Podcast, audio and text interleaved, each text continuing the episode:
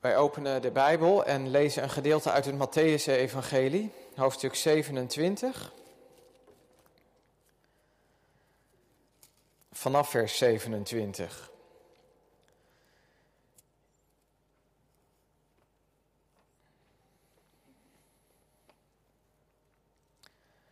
Mattheüs zevenentwintig, vanaf vers zevenentwintig.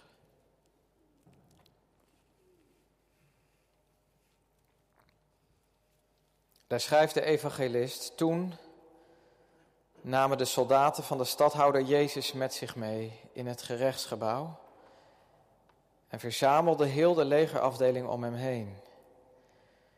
En toen zij hem ontkleed hadden, deden zij hem een scharlakenrode mantel om, vlochten een kroon van doorn, zetten die op zijn hoofd en gaven hem een rietstok in zijn rechterhand.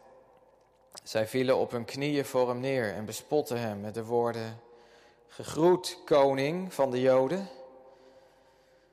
Ook bespuwden zij hem, pakten de rietstok en sloegen hem op zijn hoofd. En toen zij hem bespot hadden, trokken zij hem de mantel uit, trokken hem zijn kleren aan en leidden hem weg om hem te kruisigen. Tot zover de lezing uit Gods woord. Gemeente van Jezus Christus, hier aanwezig of thuis met ons verbonden. Een aantal maanden geleden verscheen het boek De Meeste Mensen Deugen, geschreven door historicus en opiniemaker Rutger Bregman. In dit boek, dat in korte tijd een bestseller werd, betoogt de auteur dat wij mensen ten diepste niet zo slecht zijn als vaak is beweerd. Eeuwenlang hebben allerlei stemmen ons verteld dat de mens ten diepste een slecht wezen is, geneigd tot alle kwaad. De mens is een beest, zeiden de koningen. Een zondaar, zeiden de priesters. Een egoïst, zeiden de boekhouders. Maar is dat eigenlijk wel waar? Dat is de vraag die Bregman probeert te beantwoorden in zijn boek. Via een indrukwekkende reis door de geschiedenis en met behulp van allerlei inzichten uit de psychologie, de economie en de biologie, probeert hij zijn lezers ervan te overtuigen dat de meeste mensen deugen. Er is geen reden om al te somber en pessimistisch te zijn over de mens. Zeker, de mens is geen engel, maar als het erop aankomt, zijn wij als mensen eerder geneigd tot het goede dan tot het kwade. Ik moest hier aan denken toen ik bezig was met het Bijbelgedeelte dat we vanmiddag gelezen hebben. Een gruwelijk fragment uit het Lijdensevangelie. Jezus die door een meute soldaten te kijk wordt gezet, vernederd wordt, bespot, bespuugd en geslagen. Het doet pijn om naar te kijken. De rillingen lopen over je rug. Ja, sommige mensen denken dat de meest gewelddadige gedeelten in het Oude Testament staan. Nou, lees dan dit hoofdstuk uit het evangelie van Mattheüs nog eens door. Ik dacht, hoe kun je na het lezen hiervan nog optimistisch doen over de mens? Als je ook maar iets laat doordringen van wat hier gebeurt, kun je dan nog volhouden dat de meeste mensen deugen? Ik heb me afgevraagd, waarom heeft de evangelist dit eigenlijk opgeschreven? Wat doet deze geschiedenis in het evangelie? Wat heeft dit weerzinwekkende stukje Bijbel ons te zeggen? En vooral, zit er in dit afschuwelijke gedeelte misschien ook evangelie? Goed nieuws, werkelijk goed nieuws voor u en voor jou en voor mij. Op die vragen proberen we een antwoord te krijgen vanmiddag. We komen Jezus tegen op de morgen van de vrijdag die we later Goede Vrijdag zijn gaan noemen. Slopende uren liggen achter hem. Hij is verhoord door het Sanhedrin, de Joodse raad, op de vraag van de hoge priester of hij de Messias is, de Zoon van God, had Jezus bevestigend geantwoord. En dit had hij eraan toegevoegd: vanaf nu zult u de Mensenzoon zien zitten aan de rechterhand van God en hem zien komen op de wolken van de hemel. Nou, dat was voor de hoge priester genoeg, meer dan genoeg geweest. Deze godslasteraar verdient maar één straf, de doodstraf. En toen was Jezus naar de Romeinse stadhouder gebracht, naar Pontius Pilatus. Aan hem de taak om recht te spreken in deze zaak. De Joodse raad kon dan wel de doodstraf opleggen, maar dat vonnis ten uitvoer brengen was alleen voorbehouden aan de Romeinse bezetter. En zo staat Jezus voor Pilatus. U bent de koning van de Joden, had Pilatus gevraagd. Ja, dat was wel de beschuldiging die de Joodse leiders tegen Jezus hadden ingebracht. Kijk, de eigenlijke aanklacht dat Jezus beweerd had de Zoon van God te zijn, dat, dat interesseert Pilatus helemaal niet. Hij houdt zich niet bezig met intern godsdienstige kwesties. Nee, willen de Joden bij Pilatus een kans maken, dan moet de aanklacht anders gebracht worden. Beter is het als ze zeggen dat Jezus beweerd heeft de koning van de Joden te zijn. Pilatus die, die moet vooral de indruk krijgen dat de man voor hem een gevaar vormt voor de openbare orde. Want daar zijn de Romeinen erg gevoelig voor. Pilatus kijkt eens goed naar de man voor hem. U, u bent de koning van de Joden. Je hoort de verbazing in zijn stem. En hoewel Jezus ook deze vraag bevestigend beantwoordt, kan Pilatus zich niet voorstellen dat deze Jezus koning is. Hij heeft genoeg bestuurlijke ervaring om te zien dat deze weerloze man voor zich geen enkel politiek gevaar voor hem zal opleveren. Vervolgens draait Pilatus zich in honderd bochten om Jezus vrij te krijgen.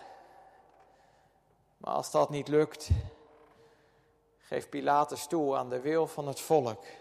Hij wil rust in de tent. En ongetwijfeld is hij ook bang geweest dat zijn eigen positie in gevaar zal komen onder druk van de Joodse leiders. Pilatus schuift de verantwoordelijkheid af op het volk en wast zijn handen in onschuld. Het hooggeroemde Romeinse recht wordt hier op grove wijze geschonden. En Jezus wacht de dood door kruisiging. Als de zaken voor de executie in orde worden gemaakt, mogen de soldaten Jezus ook nog even hebben. Zo gaat dat met soldaten die lang moeten wachten en zich vervelen. Die willen een verzetje. Toen namen de soldaten van de stadhouder Jezus met zich mee, schrijft Mattheüs. Het hele cohort, maar liefst vijfhonderd soldaten, worden erbij geroepen. En dan kan het gruwelijke spel beginnen. Ja, men speelt met Jezus in, in die tijd bekend spelletje, het zogenaamde koningsspel. Het spelbord is vandaag nog steeds terug te vinden, gekrast in de oude vloerstenen in Jeruzalem. Een cirkel met allerlei vakjes en hokjes. Er worden dobbelstenen geworpen en wie in het vak van de spotkoning komt, die is de pineut. Die persoon wordt verkleed als koning en totaal voor paal gezet. Nu hebben die soldaten natuurlijk ook wel iets meegekregen van dat hele proces rondom Jezus. Ongetwijfeld hebben ze de aanklacht tegen hem gehoord dat hij zichzelf de koning van de Joden noemt. Nou, daar weten ze nog wel een leuk spelletje bij. De soldaten trekken Jezus zijn kleren uit. De geijkte methode om een mens zijn laatste restje waardigheid af te nemen. Ze doen hem een scharlakenrode mantel om. Waarschijnlijk de rode cape die de Romeinse soldaten in die tijd droegen. Bedoeld als zogenaamde koninklijke mantel. In alle haast vlechten ze van de takken van een doornstruik een kroon in elkaar en drukken die op het hoofd van Jezus. Als scepter geven ze hem een rieten stok in de hand. En zo maken ze van Jezus een spotkoning. Het is pijnlijk en vernederend tegelijk. Ja, Jezus die zal weten dat hij koning is. Ze zullen hem wel even leren hoe dat is. De soldaten vallen op hun knieën voor hem neer en ze roepen: gegroet, koning van de Joden. Ze doen precies dat wat er ook gebeurde als ze een nieuwe keizer begroeten. Ave, Caesar. Zo begroeten ze Jezus hier. Alsof hij de keizer zelf is. Met spot salueren ze voor hem. Het is allemaal één grote grap. En alsof dat nog niet erg genoeg is, beginnen ze op hem te spugen. Ze slaan hem met stokken op zijn hoofd. Totdat het tijd is om Jezus richting de executieheuvel te brengen. Ze doen Jezus zijn eigen kleren weer aan. En men trekt richting Golgotha. Nogmaals gemeente, het is een afschuwelijk tafereel waar we naar kijken vanmiddag. Het wordt allemaal zo pijnlijk expliciet verteld. Waarom heeft de evangelist dit ook opgeschreven? Nou ja, ik denk om ons als mensen te ontmaskeren. Je zou kunnen zeggen, de evangelist doet hier wat de profeten in de Bijbel ook doen. Onthullen. Wij mensen worden onthuld in wie wij ten diepste zijn. En dan blijken wij er erger aan toe te zijn dan we dachten. Dit gedeelte over de bespotting van Jezus werkt als een spiegel. En in die spiegel zien wij onszelf op ons slechtst. Ja, dit Bijbelgedeelte laat ons zien waartoe wij mensen in staat zijn. Hoe het beest in elk mens wakker kan worden en tekeer kan gaan. U zegt misschien, ja maar, ja maar wij zijn toch nette, redelijke mensen. Ik kan me niet voorstellen dat ik tot zoiets gemeens in staat ben. Nou ja, dat is denk ik nu precies het punt. Het lijdensevangelie laat ons zien dat wij mensen tot meer in staat zijn dan wij dachten. En voor waar willen hebben. Het laat ons zien wat er schuil gaat onder dat dunne laagje beschaving. Wat er kan gebeuren als de remmen er bij ons afgaan. En zeg nu zelf. Wat hier gebeurt met Jezus, dat is toch van alle tijden. Denk aan de verschrikkingen van de Holocaust. Miljoenen Joden vernederd, uitgekleed, de gaskamers ingestuurd. Of denk aan de beelden op het journaal uit de Abu Ghraib-gevangenis een aantal jaar geleden. De mensonterende martelingen van Irakezen door Amerikaanse soldaten. Het gebeurt overal, ver weg en dichtbij. Met z'n allen die ene pakken, die zwak is. Die zich niet verweren kan. Kijk maar eens goed wat er gebeurt op het schoolplein. Op social media. In de bouwkeet. Of in de bedrijfskantine. Als wij de kans krijgen, zijn ook wij in staat om dat te doen wat de soldaten hier met Jezus doen. En je mag dankbaar zijn als je tot nu toe bewaard bent voor dit soort brute daden. Dat is wat het evangelie ons laat zien. En dat is een heel ongemakkelijke waarheid. Een hard gelach voor ieder die meent dat de mens ten diepste goed is. Kijk, dat de mens tot veel goeds in staat is, dat, dat zal niemand ontkennen. Maar dat wij onder bepaalde omstandigheden tot een wolf worden voor elkaar, dat vertelt het evangelie ons. En dan heb ik het meest wezenlijke nog niet eens genoemd. Namelijk de diepe weerstand die er in ons leeft. Tegen God zelf. Onze onwil. En ons onvermogen om God werkelijk lief te hebben.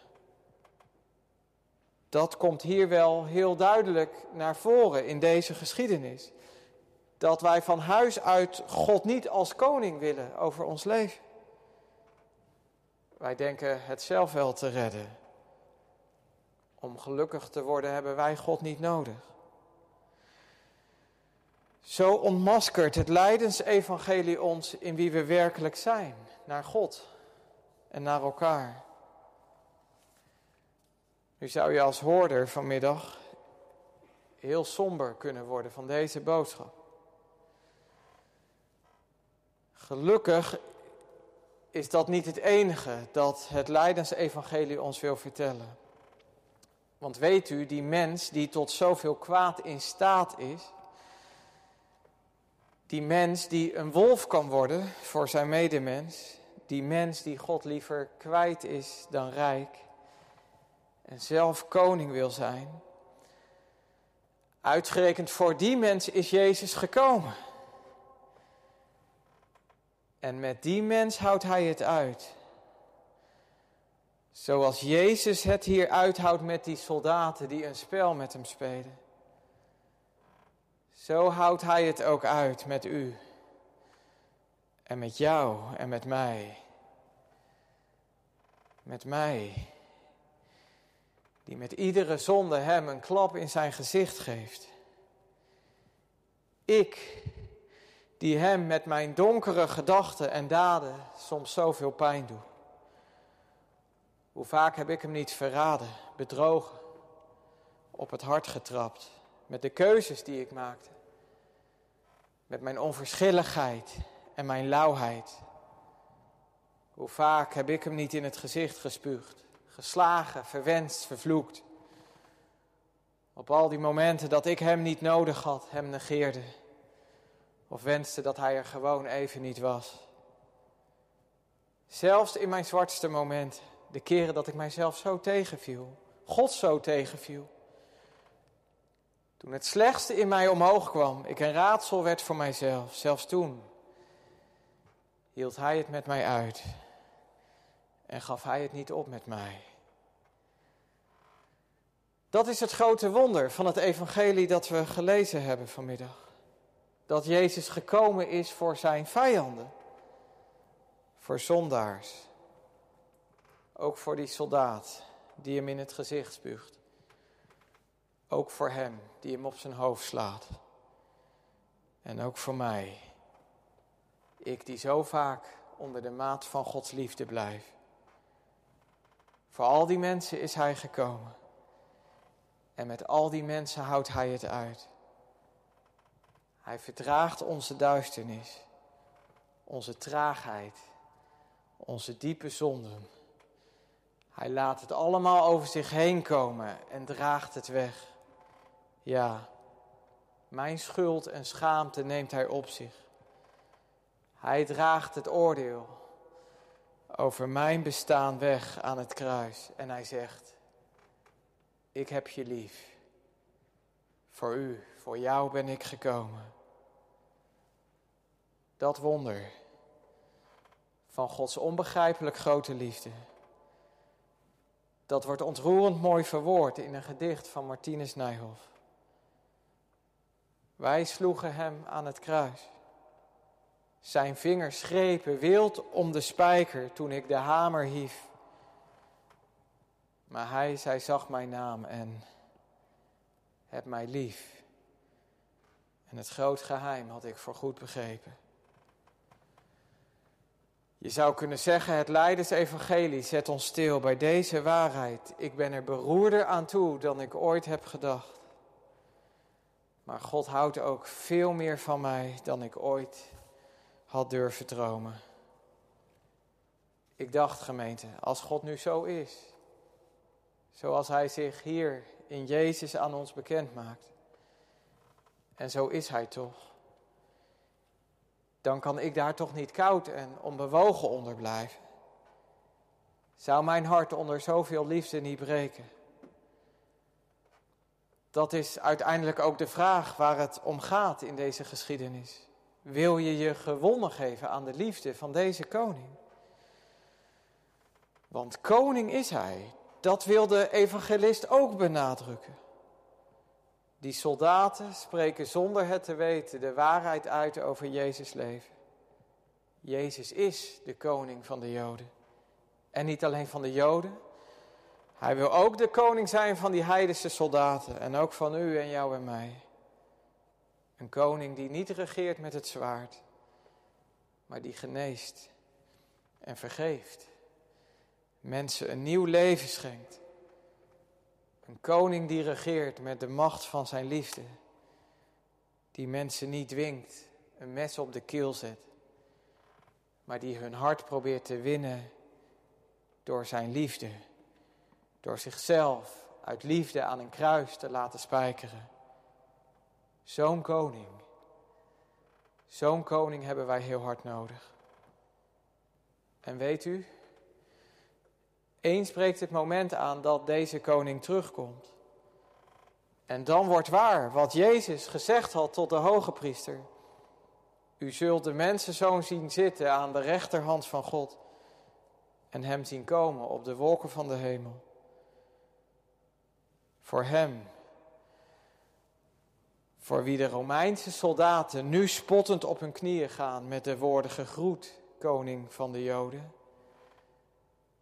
Voor diezelfde koning zal straks alle knie zich buigen, van hen die in de hemel en op de aarde zijn. En alle tong zal belijden, Jezus Christus is Heere, koning, tot eer van God de Vader. Wat kan ik vanmiddag anders zeggen dan dit? Laten we ons hart en ons leven geven aan deze wonderlijke koning. Zijn striemen brengen ons genezing. Zijn dorens brengen ons vergeving. Zijn bloed brengt ons vrede. Zijn dood brengt ons leven. Hij stierf voor mij. Zou ik dan niet leven voor hem? Amen.